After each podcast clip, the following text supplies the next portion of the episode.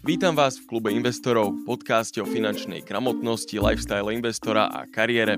Dnes tu máme Martina Bitaru, zakladateľa digitálnej agentúry Katapult. Zaujíma sa o investovanie, asset management, financie študoval v Írskom Dubline a má viac ako 10-ročné skúsenosti z marketingu a predaja v investičnom a finančnom sektore. Ahoj Martin. Ahoj. Um, tak povedz prosím ťa našim poslucháčom v skratke svoj taký profesný príbeh. Odkiaľ si prišiel, odkiaľ vychádzaš, čím si si prešiel, aby si sa dostal tam, kde si teraz. OK. Takže uh, pochádzam z Prievidze. Na Slovensku som nepobodol dlho, pretože v 18. som sa rozhodol, že ma nebaví výška. A išiel som na mesiac do Irska, len z jedného mesiaca sa stali alebo sa stalo 13 rokov a tam som si prešiel úplne od tej najzákladnejšej predajnej role, kde som vlastne chodil klopať na dvere a predával som, mm-hmm. kde som robil podomového predavača, v podstate som klopal na dvere a predával som všetko od charity cez, cez uh, security systémy. Potom som prešiel a do iných pozícií a um, v roku 2007 v podstate začala vyrastať nová banka, sa to mhm. volalo, že Postbank, alebo Poštová banka v Írsku, kde som sa prihlásil a teraz získal som pozíciu um, v podstate predajcu alebo toho, toho, toho úplne toho konzultanta v podstate. A počas uh, práce som si vyštudoval teda finančníctvo a bankovníctvo v Írsku a začal som už potom pracovať vo financiách, kde som sa držal v podstate až, až, až doteraz, aj keď možno nie úplne z niekedy z tej hlavnej predajnej role, ale väčšinou to bolo, no najprv boli tie predajné role, potom som sa prekvalifikoval trochu na takého, že sales support, alebo teda podporu predaja a prešiel som mm-hmm. do mhm. digitálnej sféry, kde som v podstate až doteraz. A pomáham v podstate finančným inštitúciám, alebo teda investičným inštitúciám a firmám, respektíve projektom, ktoré sú nejako zaujímavé a rozhlásiť svoj príbeh v online priestore a získavať zákazníkov z online, z online priestoru, či už tu na Slovensku alebo v iných, v iných krajinách. Tak to je moje súčasné miesto, robím, robím v podstate, alebo mám digitálnu agentúru, kde robíme online predaj pre rôzne projekty a firmy zaoberajúce sa finančníctvom. Dostaneme sa aj k tomu, ale ja by som sa strašne chcel opýtať, je to v podstate sám pre seba sa chcem opýtať, že vravel si, že si vyskúšal aj ten podomový predaj. Ja som toto nikdy nerobil a znie to ako veľmi, veľmi ťažká práca. A chcel som sa ťa opýtať, že e, naučil ťa dačo aj pre teba dodnes užitočné tento podomový predaj? Oh, fú, no jasné, ten, uh, to bolo zaujímavé, ako, uh, nevedel som do čoho idem, som videl, že to je nejaká predajná pozícia som si povedal, že aký som, aký som borec, že za 3 dní proste v Dubline, keď som prišiel, tak do troch dní mám mhm. prácu a išiel som na pohovor a všetci sa usmievali a bolo to cool a hovorím, dobre, ideme na vec. No a prišiel som vlastne na, na, na to, že to je úplne netradičná spoločnosť. Napríklad v kanceláriách neboli žiadne stoly, absolútne žiadne. A začínalo sa neskôr, ako boli zvyknutí moji rodičia, že stávali o 6. tam sa začínalo v podstate o 11 pretože sa pracovalo samozrejme neskôr, dokiaľ ľudia prišli z práce. Uh-huh. Ale bola to, bola to tvrdá škola, pretože uh, v podstate ten rajón bol 100 domov a zo 100 domov bolo, bolo x domov, ktoré si vedel ako keby konvertovať na predaj. Len ten problém bol, že za ten jeden deň ti 90 ľudí vlastne poslalo a ťa poslalo do prdele, hej, v mhm. podstate ti mm-hmm. povedalo nie. A keďže som bol zo Slovenska, tak to niekedy bolo ešte horšie. Tam boli nejaké také tie úražky toho typu, že som z inej krajiny. Prišiel som tam prebrať prácu a ženy a neviem čo všetko. Aha, tak. Ale cez to sa človek musí dostať. A čo mi to dalo, to bola vlastne tá, tá nezlomnosť toho, že pokiaľ človek neprestal a nezlomilo ho to, tak sa dostal k tým ľuďom, ktorí v realite mali záujem, alebo teda mali potenciálny záujem o ten daný produkt. A ak som dodržiaval ten systém, ktorý bol nastavený a robil som svoju prácu akože konzistentne a dobre, tak som dokázal niečo predať. Uh-huh. A teda môžem povedať, že toto, bolo, toto nebol žiadny tam fix, alebo to bolo čisto na tom, čo som predal, to som, to som mal. Hej. Uh-huh. Takže to bolo buď predám, alebo hľadujem. Hej. Hej. Nejak tak, takže vtedy som si zažil že mám veľmi veľa peňazí vo veľmi krátkej dobe, veľmi mladý chalan a nevedel som, čo s nimi. A potom som si zažil, že, a, že nemám žiadne peniaze a nemám v podstate čo do ústej, tak to boli, to boli veľké extrémy a naučilo ma to, že, že je nutné si budovať rezervu, je nutné a, pracovať rovnako dobre každý deň non-stop, aby to začalo fungovať. Hej, čiže tvrdá tak lekcia, človek sa dostal, ako ty si sa dostal do tých krajn, krajných situácií, že ak si nezarobíš, tak nemáš a teda ako našiel si sa v tom, teda našiel si cestu vpred. To je, to je riadne dobré. Našiel, našiel. Tam bola ďalšia taká veľmi, veľmi zaujímavá skúsenosť, že oni mi vlastne dali ako ten predajný systém už preddefinovaný a keď som ho používal tak, ako ma to naučili, tak to fungovalo. A keď som si myslel, že som rozumnejší ako systém, ktorý bol otestovaný, mm-hmm tak som vlastne začal strácať peniaze. Ale to je myslím, že cesta každého obchodníka, že najprv sa naučí, začne používať to, čo mu tí starší dajú, povedia, že je fajn, potom začne vymýšľať a potom sa vráti k tomu testovanému. Ale zase... Ten predajný systém myslíš povedať, ako byť scenár? Dnes... Že s tými ľuďmi, že ako máš... Presne tak. Uh-huh. Ako, ako máš hovoriť, čo máš povedať, uh-huh. kedy to máš povedať, akým spôsobom. A ono to je všetko založené na psychológii, či už ľudí alebo predaja.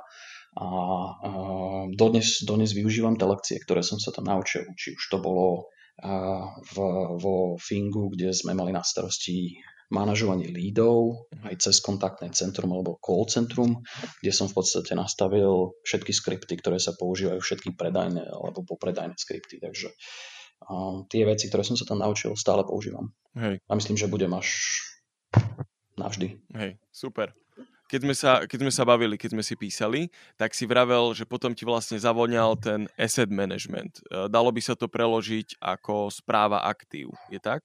Áno, áno, áno. To bolo, to bolo a tesne po tom, čo sme zatvorili vlastne banku, tú poštovú banku, ktorú som mm-hmm. pomáhal otvoriť, tak po kríze sa vlastne rozhodlo, keďže to bolo pološtátna organizácia, že štát teda už nechce pokračovať v tomto projekte, tak sme začali zatvárať tú banku, čo je mimochodom o mnoho zložitejšie, ako ju, ako ju naštartovať. A tam mm-hmm. som sa mhm. naučil veľa o projektovom manažmente, ale dal som sa dokopy aj s ľuďmi, ktorí v tú dobu riešili asset management pre, pre veľké firmy, alebo respektíve pre, pre PMP Paribas a podobné, podobné spoločnosti veľké. A som si tak povedal, že OK, tak teraz keď vlastne prichádzam o prácu kvôli finančnej kríze, tak by som teda mohol nejakým spôsobom na tom aj zarobiť. A už som sa pozeral na trhy dosť dlho predtým a začal som trošku tak tradovať sám pre seba v nejakých tých malých množstvách, ale vtedy som si povedal, že už tak vyskúšam to teraz, však akože aj tak nemám čo robiť, tak uh, skúsim ten asset management, uvidíme, či mi to pôjde na mojich peniazoch a keď mi to pôjde na mojich peniazoch, možno nejaké ďalšie peniaze získam od ďalších ľudí a nejakým spôsobom to rozbehnem. Aj to bola predstava. A išlo ti to? No, akože ako sa to vezme. A išlo mi to dobre až po tom, čo som vybielil dva účty po 5000 eur, tak tam, som, tam som prišiel o 10 litrov, čo, čo bola akože vysoká škola v podstate. No, wow. A to bolo, to bol, to bol záhul. A to bolo, prvý účet bol dokonca behom niekoľkých dní vymazaný. Mm-hmm. Predstav, že máš 5000 a behom pár dní si na nule. To bola... A... a boli to tvoje peniaze? Akože ne, nebo, nepožičiaval si si to? To boli tvoje zarobené peniaze? Nie, nie, to, to boli všetko. Všetko, mm. všetko zarobené, ušetrené peniaze. Hej. A ten, ten, tých druhých 5000 som prišiel, to už som si dával väčší pozor. Tam to už trvalo dlhšie, takže som akože vydržal dlhšie. Na druhej strane môžem len ďakovať tomu, že som strátil len 10 tisíc a že som sa z toho naučil v podstate všetko to, čo ma v v podstate živilo ďalšie dva roky môjho života, keď som vlastne už bol schopný si zarobiť na, na nájom a na chleba. Akurát, že už vtedy som mal menej peniazy a nedokázal som vygenerovať taký zisk, aby som z toho mohol robiť veľkú agentúru.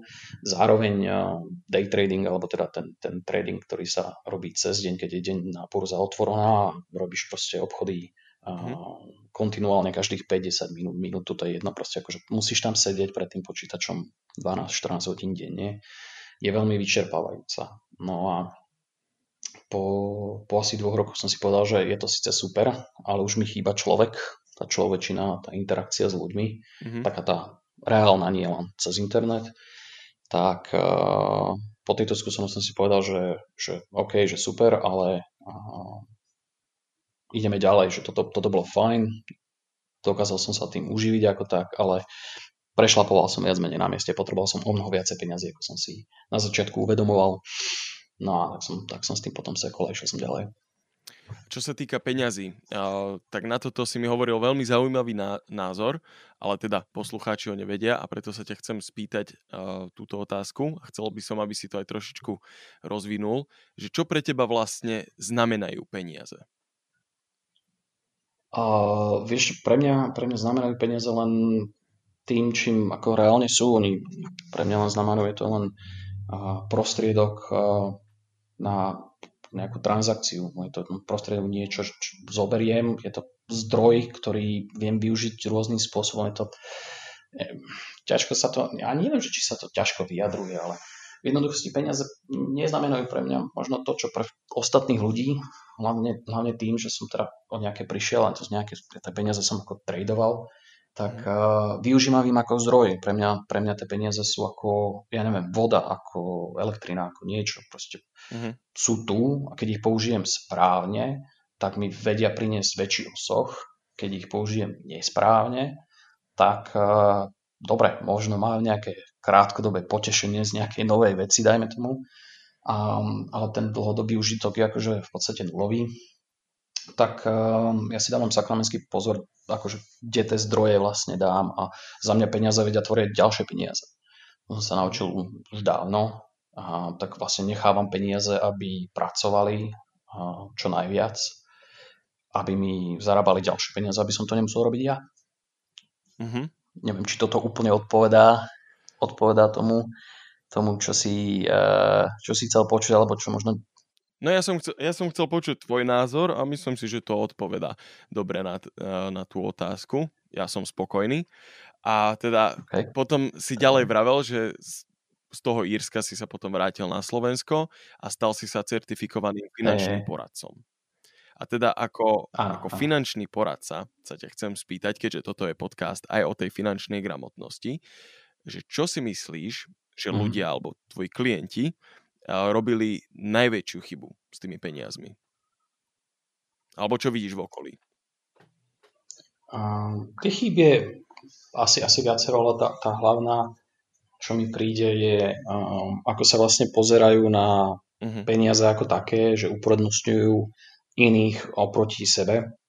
A to myslím tým, tým že príde, príde výplata a vlastne zaplatí sa nájom, účtov, dlhy a tak ďalej a tak ďalej.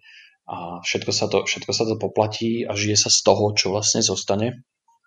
Kdežto, kdežto rozumnejší spôsob je to obratiť trochu tým, tým spôsobom, že najprv zaplatím teraz sebe a žijem z toho, čo zostane.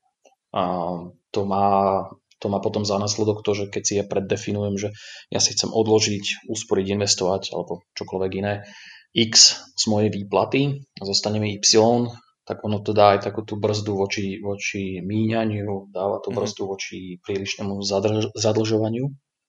A hlavne to robí to, že z tých peňazí už človek vie začať budovať budúcnosť, ktorá, ktorá je pre neho taká no, no lepšia jednoducho. A oproti napríklad Írsku, kde som tiež ako, mám, mám však vyštudovanú tú školu finančníctva, tak a keď sme tam riešili veci, tí ľudia sú viacej a zodpovední voči sebe a voči zhodnocovaniu svojho majetku.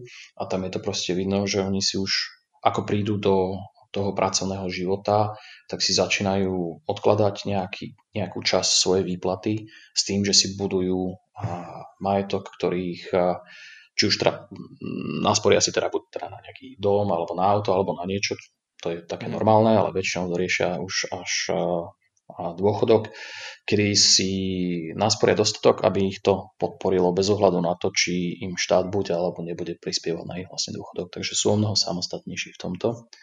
A, a ďalšou vecou, čo, čo vidím, je, že aj keď si teraz sporia nejakú časť a svojej, svojej výplaty, tak si ju sporia na nesprávnom mieste.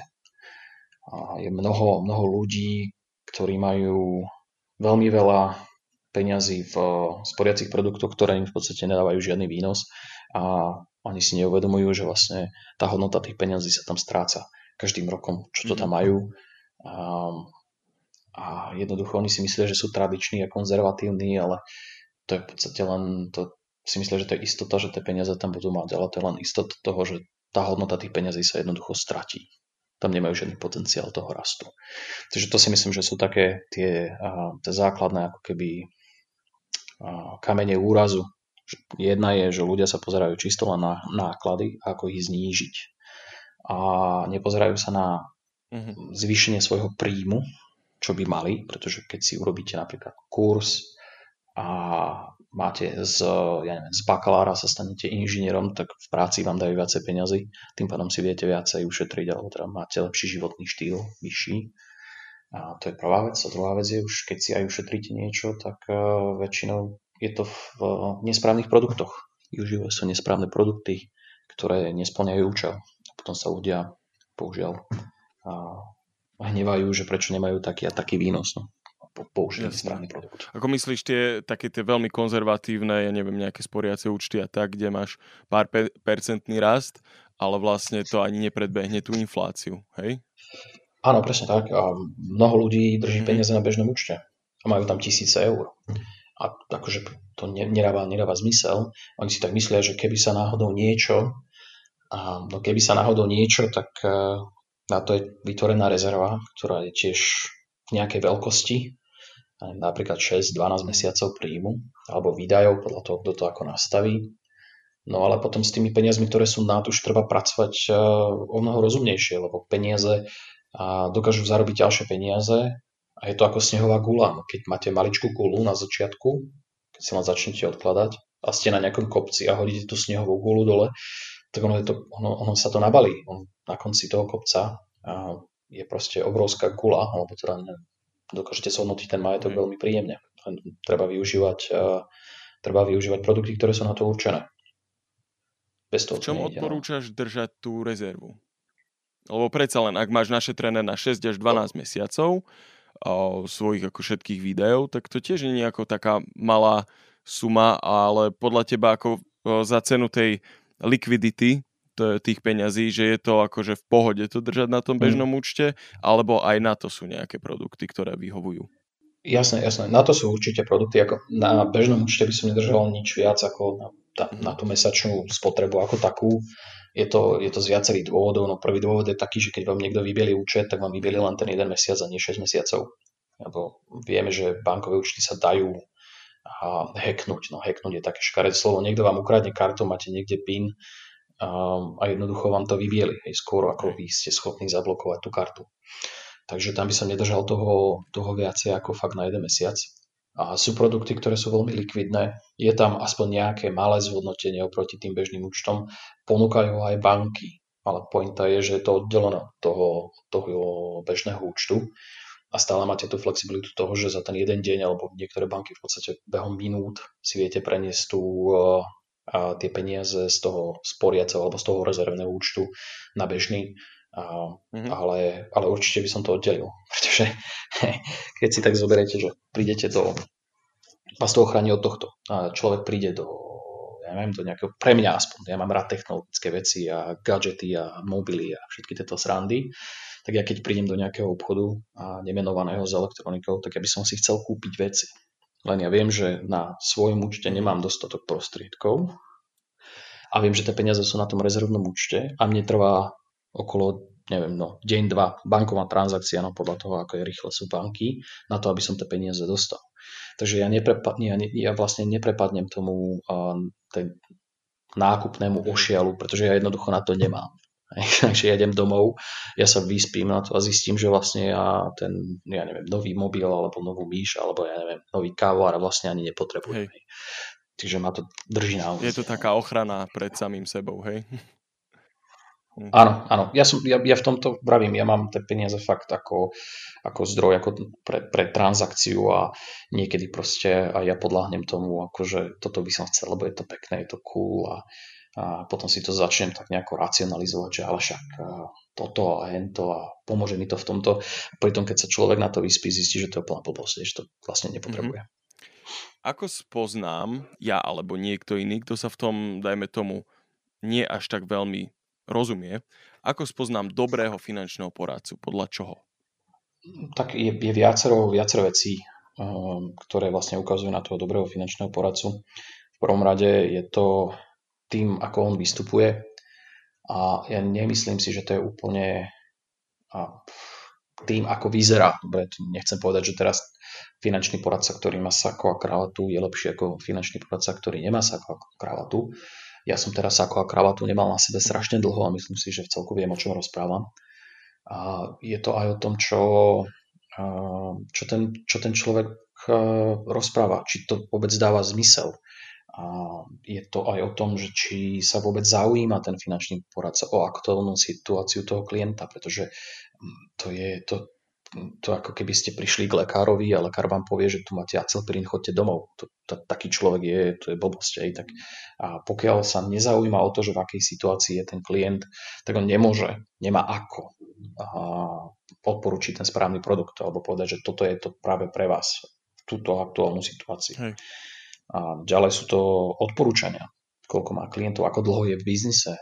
A samozrejme, že keď je mladší poradca, tak je možné, že nebude mať až toľko informácií ako nejaký starší poradca. To nechcem zase hovoriť ako pravidlo, lebo som videl veľakrát, že tí mladší mali o mnoho viacej informácií a boli skúsenejší ako niekto, kto bol v biznise o mnoho dlhšie.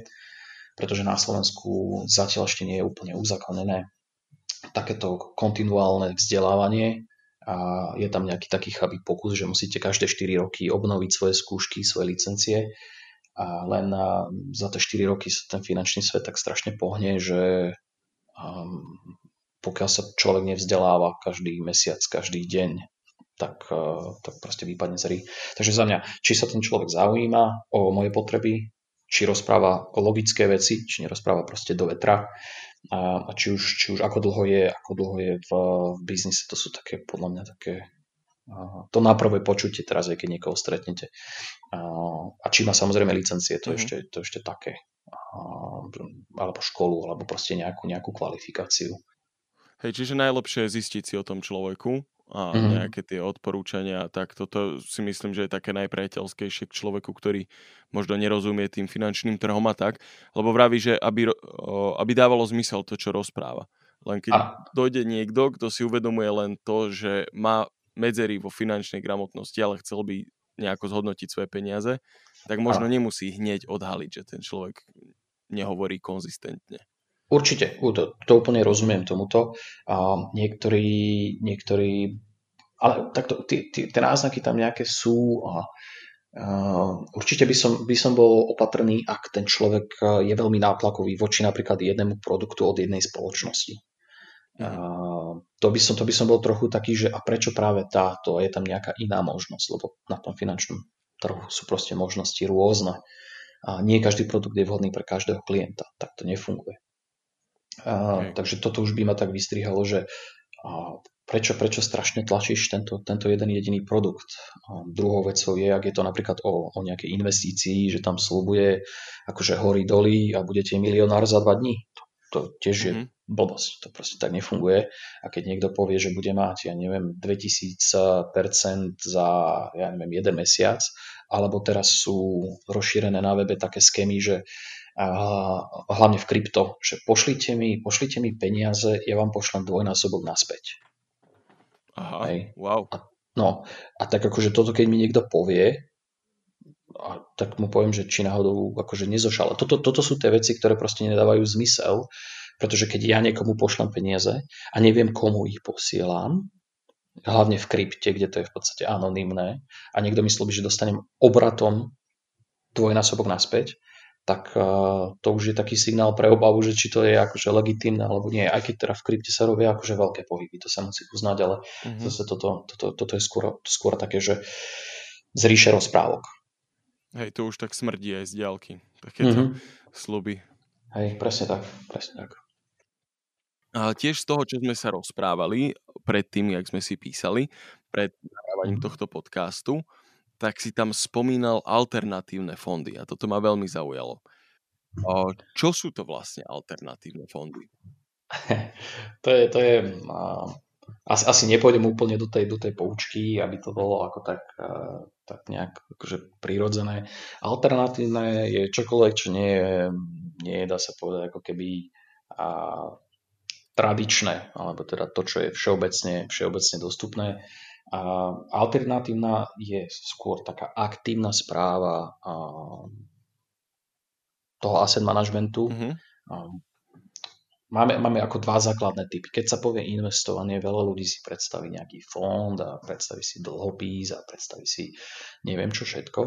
A toto sú zväčša také pasívne formy investovania. To znamená, že vlastne ja nakúpim nejaký fond, ja zavriem oči a ten fond má nejaký prospektus, kde vlastne hovorí, že môžu, môžeme robiť iba toto a toto a, a v podstate oni sú veľmi ohraničení z pohľadu toho, čo smú a nesmú robiť. Na jednej strane je to, je to fajn, na druhej strane je to strašne limitujúce, a pretože v podstate čo ten človek robí, že vstúpi do fondu a on v podstate môže zavrieť oči a dúfať, že ekonomika bude len rásť. Mm-hmm. Hej, proste jednoducho zavriem oči a dúfam. To je, to, je, to je ten spôsob toho investovania v akciách, vo fondoch. V dlhopisoch, no povedzme si akože pri mne, dlhopisy, čo sú v Čechách a na Slovensku, a, tak to je skôr také, že veľmi, veľmi, veľmi dúfam, že sa nič zle nestane, ale myslím si, že mnoho, mnoho dlhopisov, ktoré boli predané v posledných rokoch nebudú splatené v danom termíne. Mm-hmm. A už to môžeme teraz vidieť. Napríklad Arka Capital má v celku problém, že nemá peniaze. Tak e, otázka je, že tie fondy, alebo teda tie dlhopisy, ktoré sú naplánované na, so splatnosťou 21, respektíve 22, že skade zoberú vlastne peniaze na to, aby zaplatili naspäť e, tým ľuďom, ktorí im dali peniaze. A, tak to je tiež také, že zavriem oči a dúfam, že to, čo mi slúbili, sa aj splní. Na rozdiel od toho je vlastne aktívna správa peniazy. A čo to v podstate znamená, je to, že máte človeka, ktorému dáte peniaze a jeho jedinou úlohou je vyhľadávať príležitosti na trhu, ktoré on nakupuje a predáva. A tá, tá výhoda tohto, tohto spôsobu investovania je taká, že mu je v podstate jedno, či nakúpi teraz, dajme tomu, akcie IBM a Apple a Facebooku a Google, alebo nakúpi ropu, alebo nakúpi, nakúpi ja neviem, meso, alebo ja neviem čo, nejaké, mm-hmm. nejaké futures kontrakty, commodity. Hej. Pokiaľ on v podstate zarobí a priniesie ten výnos.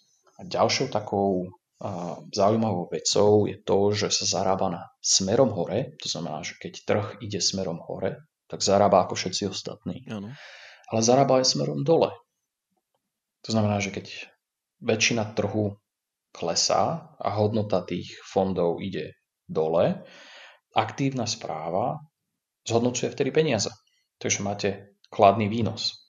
To je ten rozdiel medzi tou pasívnou a tou aktívnou správou. Pretože fondy veľké, oni nesmú, a nesmú kvázi zarábať smerom dole, oni vedia len nakupovať, oni nevedia v podstate predávať. Mm-hmm. No. A keďže, keďže tá pasívna správa tu je strašne, strašne dlho je zaužívaná a je relatívne lacná.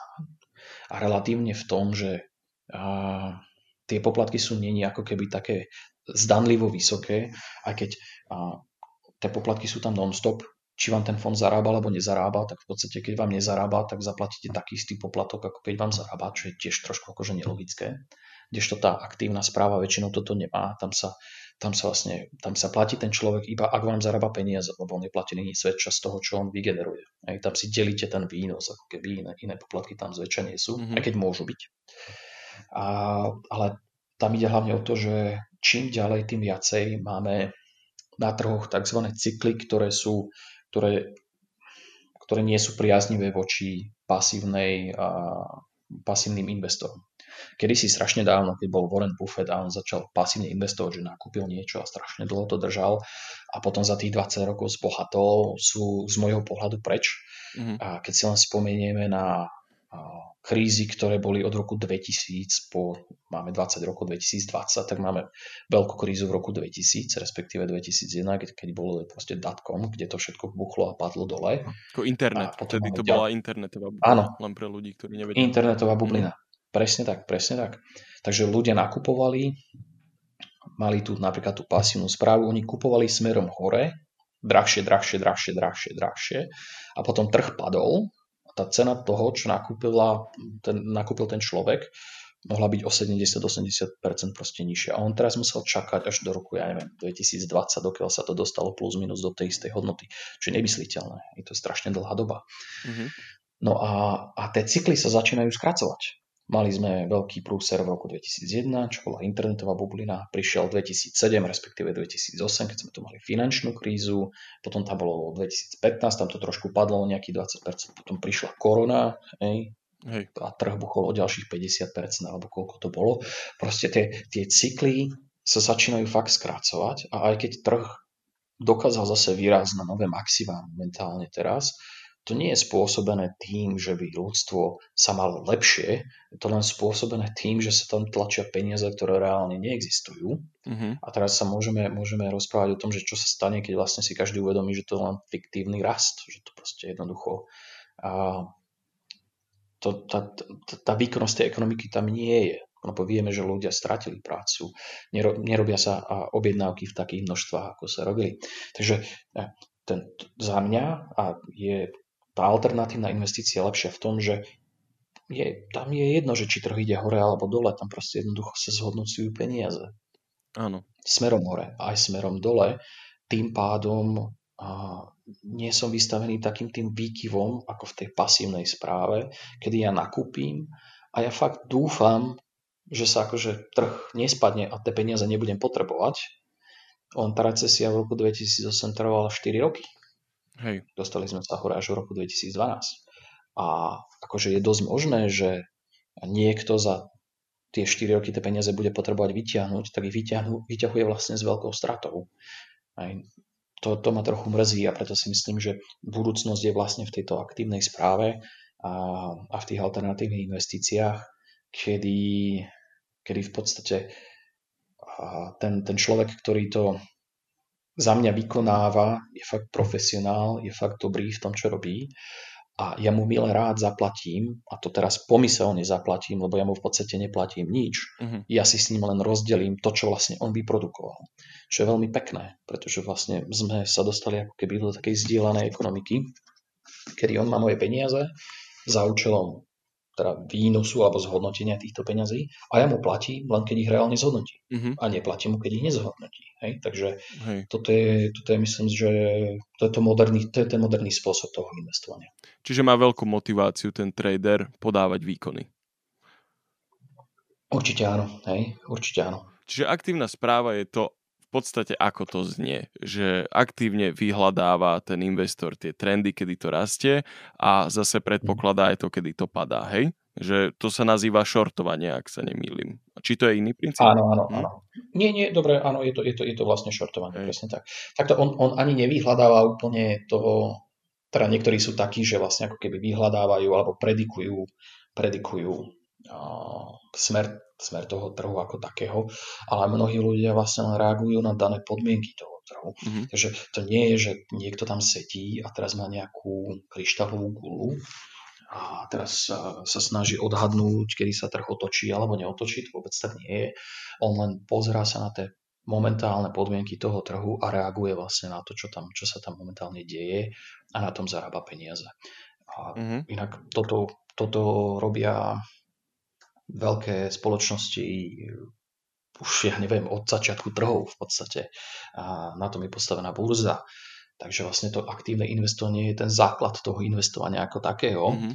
A len v nejakom čase, no to bolo v 70. rokoch, tuším, kedy vlastne vyšli indexové fondy a bolo toto nové, krásne, úžasné a odvtedy, odvtedy sa propagujú ako to najlepšie pre toho retailového investora. A, a môžeme o tom debatovať, že či je to tak, alebo či to tak nie je. Určite tak bolo kedysi. Mm-hmm. Teraz si myslím, že to do popredia práve ide to, to, tá aktívna správa, respektíve tá alternatívne investície. Oprav ma, ak sa mýlim, ale ono to znie tak trošičku ako, ako by to bola istá forma toho traderstva. Či je v tom nejaký rozdiel? Vo finále, vo finále je to o je to v podstate obchod. Hej? Mm-hmm. Akože burza pracuje na spôsobe obchodu, ľudia tam kupujú a predávajú veci, na tom je postavená burza a aukčný systém ako taký, ale uh, je to, áno, je to niečo ako to traderstvo. Mm-hmm. Uh, len ide o to, že máte človeka, ktorý má históriu, že to robí dobre niekoľko rokov, má na to vybudovaný systém, a má na tom vybudované či už money management, risk management a podobné veci. A tak určite na tom bude lepšie ako človek, ktorý to robí z domu od 9. do 5. a nemá to adekvátne vzdelanie a nemá to adekvátne skúsenosti. A, takže neodporúčam nikomu tradovať na svoj osobný účet. Mm. Je to veľmi zložité a to riziko toho, že stratíte peniaze, je tam enormné. Na druhú stranu, ja viem a poznám tých ľudí, ktorí toto robia konzistentne dlhé roky, lebo som sa v tom pohyboval a stále pohybujem. Či už, či už sú to ľudia v Amerike, v Londýne, v Bratislave, v Prievidzi, v Košiciach, v Prahe. Tých ľudí je mnoho a tie, tie možnosti tam sú, len možno to vyžaduje trošku viacej ako keby výskumu toho, že kto, ako, ako to funguje, prečo to funguje. A keď človek už tomu rozumie, tak sa toho menej bojí. Keď sa toho menej bojí, tak je tomu viacej otvorený a to sa snažím robiť aj cez, cez digitálnu agentúru Catapult, trošku osvietiť tých ľudí, že aha, že toto tu je, ono to funguje a mali by to využívať. Je to, je to, neviem, že to nahradí tú pasívnu správu, ale je to určite doplnok toho a malo by to byť súčasťou portfólia, ktoré by si mal každý budovať. Hej. Hej. Som rád, že si začal o tom katapulte. Ty si teda vlastne zakladateľom toho katapultu, že? Áno, áno. Čiže vy sa tomuto venujete, hej, tej aktívnej správe. To je to gro toho, čo robíte, či je tam ešte dačo? Uh, katapult ako taký vlastne vznikol, je to, je to digitálna agentúra, my v podstate propagujeme, propagujeme iné firmy a pomáhame im k tomu, aby získavali či už tzv. lídy, alebo teda kontakty s nejakým záujmom, alebo teda predaj ako taký v digitálnom priestore. A vzniklo to z projektu, to som robil ešte v Írsku pre jednu finančnú firmu, kedy som vlastne digitalizoval celý obchodný, celý obchodný proces a do, donesli sme to až do štádia, kedy vlastne sme boli a, a schopní predávať životné poisky bez, bez podpisu po telefóne, respektíve cez online. Mm-hmm. A tam boli, tam boli dlhé debaty s centrálnou bankou, aby sme, si to, aby sme to mohli urobiť. Tak toto sme vybudovali. A keď som prišiel na Slovensku, mňa ten digitál jednoducho bavil a už vtedy, keď som sa vrátil, som začal využívať eh, digitálny priestor na získavanie klientov práve vo financiách. A pre Fingo, čo je vlastne eh, broker, broker znamená, že má pod sebou obchodníkov, finančných poradcov, ktorí vlastne obchodujú alebo teda pomáhajú ľuďom k hypotéke, k investíciám, k životným poiskám, k druhým, tretím pilierom a tak ďalej, tak vlastne sme sa dali dokopy a za tie tri roky sa vlastne a z nového hráča stála top 10 na trhu mm-hmm. a vlastne to, to oddelenie, ktoré som mal na starosti ten online alebo ten leadový management, z toho sa stalo akože miliónový, miliónový biznis ročný, takže to, to, to som tam vybudoval, ale povedal som si, že vybudoval som to pre nich, že teraz to budem robiť ako keby pod vlastnou značkou a, a pomáham vlastne firmám a projektom, hlavne teda v tom investičnom sektore, lebo ten je mi blízky, a získavať práve klientov a získavať potenciálnych klientov v tom digitálnom priestore. A a snažím sa robiť takú tú osvetu ohľadom toho, že, že ako, ako správne na tie financie, akým spôsobom ľudia by mohli mať svoj budgeting nastavený, mm. akým spôsobom investovať, čo si myslím, že je správne, čo si myslím, že je nesprávne a trošku edukovať aj a ľudí a približniť možnosti, ktoré majú už na Slovensku dneska, len o nich asi ešte nevedia. Hej. Na akých ľudí sa zameriavaš? Kto sú tvoja cieľová skupina?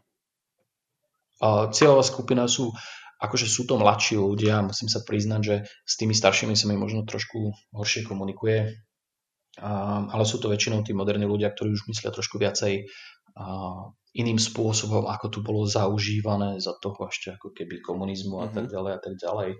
A kedy, kedy tí ľudia chcú byť samostatnejší, aj, robia kroky k tomu, aby boli samostatnejší, aby neboli odkazaní či už na štát alebo na, na svojho zamestnávateľa. Väčšinou sú to ľudia, ktorí a, majú na starosti nejaké projekty alebo majú, uh-huh. a, sú živnostníci alebo sú teda nejakí podnikatelia a rozumejú a, tým financiám trošku možno tak akože lepšie uh-huh. a tí, tí hľadajú práve tie možnosti a ja sa im snažím ukazovať cestu k tým možnostiam, A, a na druhej strane teraz sa rieši vlastne jeden portál, ktorý bude práve o investovaní, ale tam sa budú riešiť tie základy, takže budeme sa snažiť zvyšovať tú gramotnosť v investíciách a pre, pre v podstate celý, celý populus Slovenska. Hej. A teda toto sú tvoje plány do budúcnosti s touto agentúrou Katapult, že rozšíri to pre Populus? Áno, áno, áno. Um, ja, ako, agentúra ako taká samozrejme sa, sa musí uživiť, takže máme firmy, ktorým pomáhame uh, s tým uh, rastom lídom, rastou predaja cez tie digitálne kanále. A ten, ten druhý projekt je to, že ja chcem akože aj dávať naspäť. Ja, to, to nemá zmysel, aby ja som si tu nehával niečo pre seba. Uh-huh. A, to vždycky má zmysel, keď uh, tá znalosť, alebo teda možno ani nie znalosť, skôr ten názor je publikovaný a niekto si z toho možno niečo zoberie, niekto s tým bude súhlasiť, niekto s tým súhlasiť nebude, ale aspoň sa rozprúdi diskusia a môžeme sa rozprávať o tom, že aké sú možnosti, čo vieme, čo nevieme, čo vedia ľudia získať a, a, a nemusia sa spoliehať napríklad len na banky a na tieto inštitúcie, ktoré sú tu 250 rokov v podstate nič dobrého nevykonali za celú ich ako keby existenciu. Tak, tak nejako. Tak nejako, to sú také, také um, chcel som sa ťa opýtať, toto ma tiež vždycky veľmi zaujímalo, že človek, ktorý sa zaoberá investovaním a teda týmito finančnými trhmi a tak. Viem, že ty robíš aj ten digitál, čiže tam pravdepodobne dochádza aj k iným činnostiam. Mm. Ale ako by si opísal, že vyzerá taký deň človeka, ktorý obchoduje na týchto finančných trhoch, že čomu by si to vlastne prirovnal pre človeka, ktorý to nikdy nerobil? Že k nejakému možno inému zamestnaniu, alebo... Takže čo je to gro tvojej práce, že fakt tá remeselná práca, ktorú musí tento človek každý deň robiť.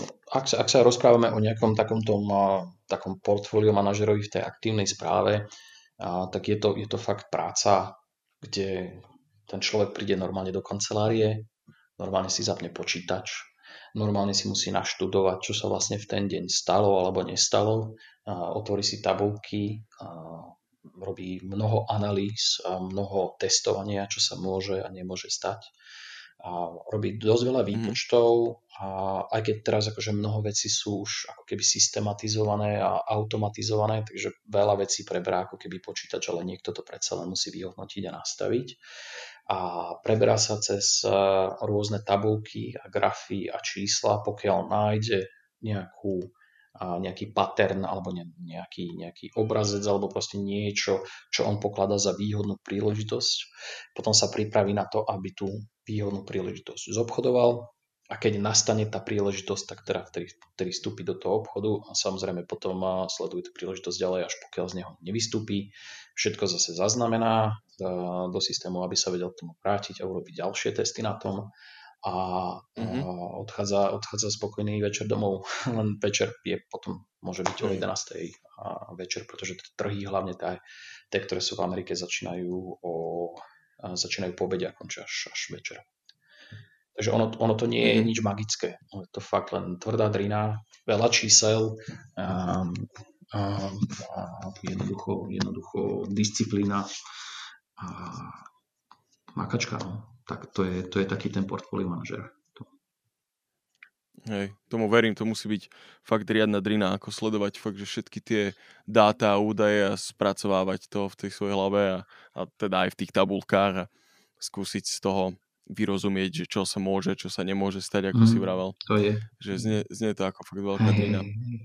A prešiel by som...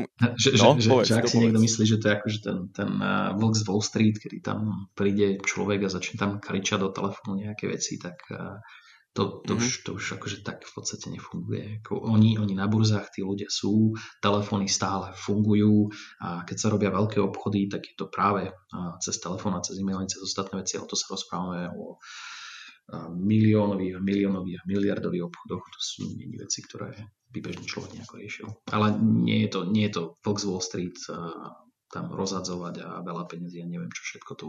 To, to je len fikcia.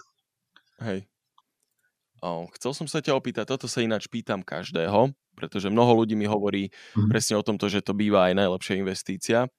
Akú úlohu má v tvojom živote vzdelávanie alebo vzdelanie? Obrovskú. Obrovskú, ale nie je to to klasické vzdelávanie, čo si, každý predstaví, že teraz musím ísť do školy a nie, niečo študovať. A tým, že ten, ten, ako tá digitálna agentúra je postavená na takom princípe, ono sa to volá, že growth hacking mm-hmm. a je to taký subset marketingu, ktorý sa vlastne zaoberá len rastom. A, takže ja, ja som šťastný, keď sa každý deň niečo naučím a každý deň sa trošku zdokonalím. A som veľkým takým propagandistom toho, že si myslím, že za vzdelanie by sa malo platiť, pretože ten obsah je zväčša kvalitnejší, ako keď je úplne zadarmo. A zaplatil som teda mnoho kurzov, vzdelávam sa v podstate každý deň. Každé, každé ráno pol hodinu si čítam niečo odborné. Ja mám rád, keď, keď proste jednoducho sa vzdelávam. A to môže byť či už o psychológii, o digitálnom marketingu, o manažovaní peňazí a tak ďalej, tak ďalej. Ale vzdelanie je nesmierne dôležité. Vedel by si odporučiť e, mne aj poslucháčom nejakú knihu alebo nejaký dobrý zdroj informácií? Vravel si, že kurzy máš rád alebo tak. Niečo, čo ti pomohlo v tvojej kariére a niečo, čo by mohlo pomôcť aj nám. Uh, vieš čo, ja neviem úplne takto odporučiť nejakú jednu knihu, tých knížiek je strašne veľa. Možno autora. Uh,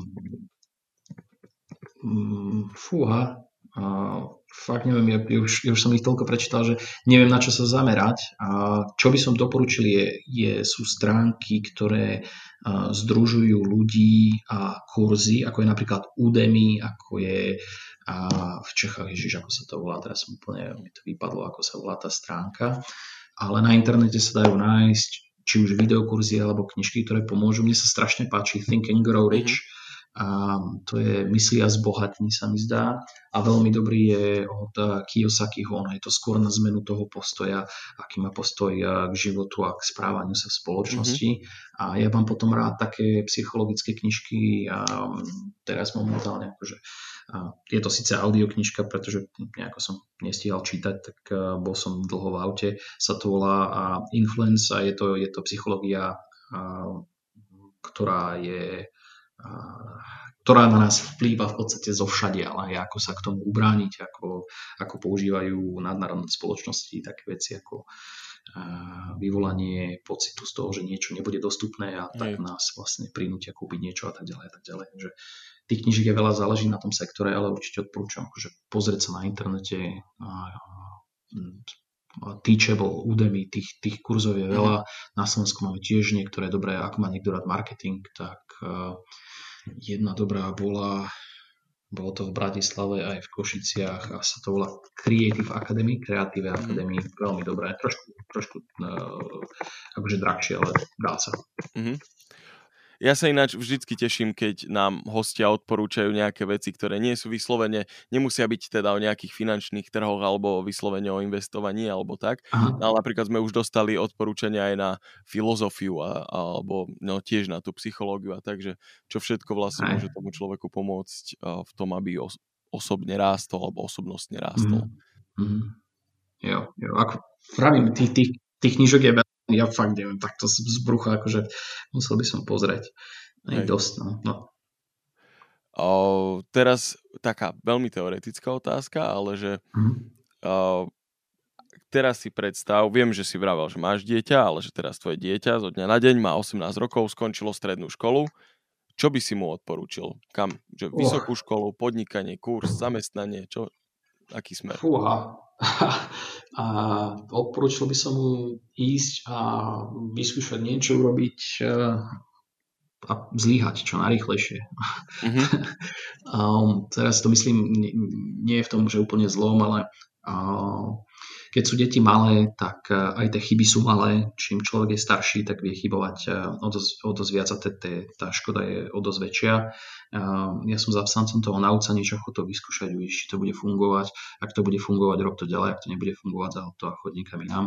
Mm-hmm. A, takže ja by som mu povedal, že ak ťa niečo baví, chod to vyskúšať, urob to najlepšie, ako to vieš urobiť, daj do toho všetko, keď to pôjde super, keď nepôjde, tak proste chod na niečo iné.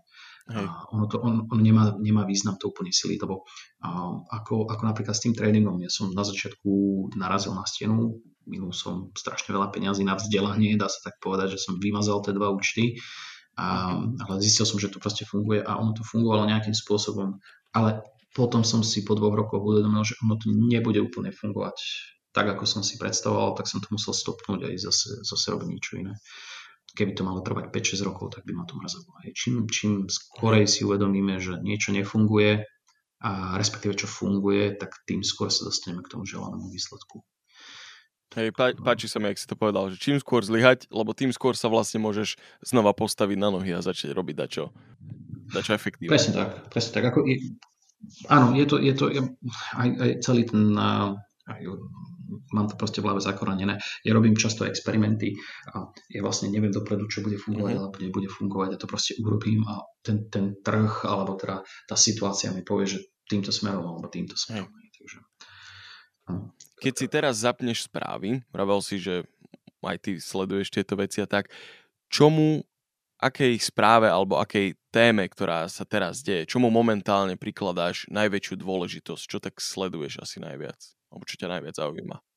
A, ja, ja veľmi málo sledujem naše slovenské správy, tam, tam to je veľmi, veľmi skreslené, ale to nie len slovenské, ale to sú akože všeobecne, všeobecne tie správy sú veľmi skreslené momentálne teraz. Rád si pozerám správy na nejakú udalosť z viacerých zdrojov, pretože ten, ten pohľad na ne bude rôzny, a čo dáva človeku potom čas na to premyslieť si, čo, čo má alebo nemá a ako keby zmysel. A čo je dôležité a čo nie je dôležité. A momentálne teraz čo sa týka správ, neriešim v podstate nič, lebo sme v takom nejakom čudnom medziobdobí, kedy vlastne všetci boli, všetci boli vystrašení, že ako strašne bude a v podstate nikto sa tak nechová, tak mm. je to také zvláštne, aspoň teraz z môjho pohľadu. Uvidíme, čo sa bude diať teraz, či tá druhá vlna príde, nepríde, keď budú deti do školy, že čo to vlastne urobí s tou ekonomikou. A nemám, nemám kryštál, kryštálovú gulu, ale určite sa pripravím na jeden aj na druhý scenár. To, to je asi takéto... Hej, čiže nemáš nejakú správu, ja neviem, že v Iráne sa dá čo deje, alebo čo, čo ti nedá spávať, hej, že momentálne sa tým až tak netrápiš. Nie, ako ja nemyslím si, že táto nejaká geopolitická situácia, tam, tam sa hašteria Čína s Ruskom a, a Čína s Amerikou a Rusko s Čínou a to sú, to sú také, také, ja neviem, ako keby to sa snažili odputať tú pozornosť od tých dôležitých vecí, čo je a bude zaujímavé, je november a to hlavne z pohľadu toho, že budú prezidentské voľby no, v, mm-hmm. v mhm. Amerike a ja tak trochu dúfam, že tam príde trochu ten taký ten no, ten, ten druhý rozumný a nie ten mm-hmm. s mhm. tou tapetou na hlave. s tapetou, rozumiem. OK. Um, tak posledné dve otázky pre teba mám. A čo mhm. považuješ mm-hmm. za svoj najväčší úspech?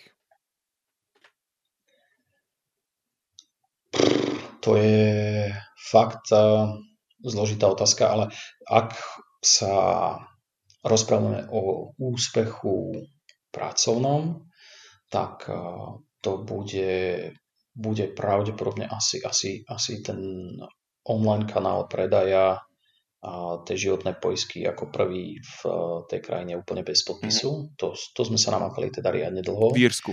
Druhý, v Írsku, áno. A na Slovensku bude vytvorenie vlastne toho online kanálu vo Finko, čo teraz je vlastne už zabehnutá firma. Ak sa rozprávame o osobnom takomto víťazstve, tak musím povedať, že to je, to je to, že sa spolieham sám na seba, že mám ten mindset toho, že čokoľvek príde, tak to viem nejakým spôsobom zvládnuť. Hej. A čo by si chcel ešte dosiahnuť? Čo sa týka pracovných vecí, a veľmi rád by som vybudoval tú agentúru do takého štádia, kedy ja už tu nebudem musieť byť a robí, robí veľmi, veľmi dobré prospešné veci pre Slovensko v oblasti investícií a toho, toho digitálneho marketingu. A veľmi rád by som vybudoval ešte taký kurz alebo takú, takú školu a ešte, ešte s kolegom chceme urobiť takú, takú kurz alebo školu podnikania, mm. a keď by sme vlastne pomáhali mladým ľuďom, či už začať podnikať, alebo, alebo aspoň zvýšiť si šancu na úspech. To, to, by, to by som veľmi rád chcel robiť. To je veľmi pekný cieľ. A na takúto konečne pozitívnu nôtu, lebo vždycky sa nám to na konci stočí do nejakých depresívnych tém, takže som veľmi rád, že tentokrát sa to nestalo. A na túto pozitívnu nôtu by som ti chcel veľmi poďakovať za to, že si prišiel do podcastu a že si sa s nami podelil. Ďakujem, ďakujem za pozvanie a bolo mi potešením sa trošku vyrozprávať. Verím, že to dávalo aspoň trošku hlavu. Dávalo, bolo to super. Ďakujem ti a zatiaľ. A ja vám ďakujem, že ste si nás opäť vypočuli. Toto bol Klub investorov. Ak nás chcete podporiť, máme na to viacero možností. Môžete ísť na www.investiciaslovensko.sk a pridať sa tam do nášho klubu investorov a môžete crowdfundovo investovať do realitných projektov. Okrem toho môžete ísť na náš patron účet a prispieť nám ľubovoľnou sumou peňazí, koľko si myslíte, že si len zaslúžime. Alebo môžete zobrať túto alebo ktorúkoľvek inú epizódu, skopírujete link a pošlite to jednému kamarátovi, o ktorom si myslíte, že by to mohol oceniť. Veľmi by ste nám tým pomohli a nebude vás to stáť nič. Takže ešte raz ďakujem a dovidenia.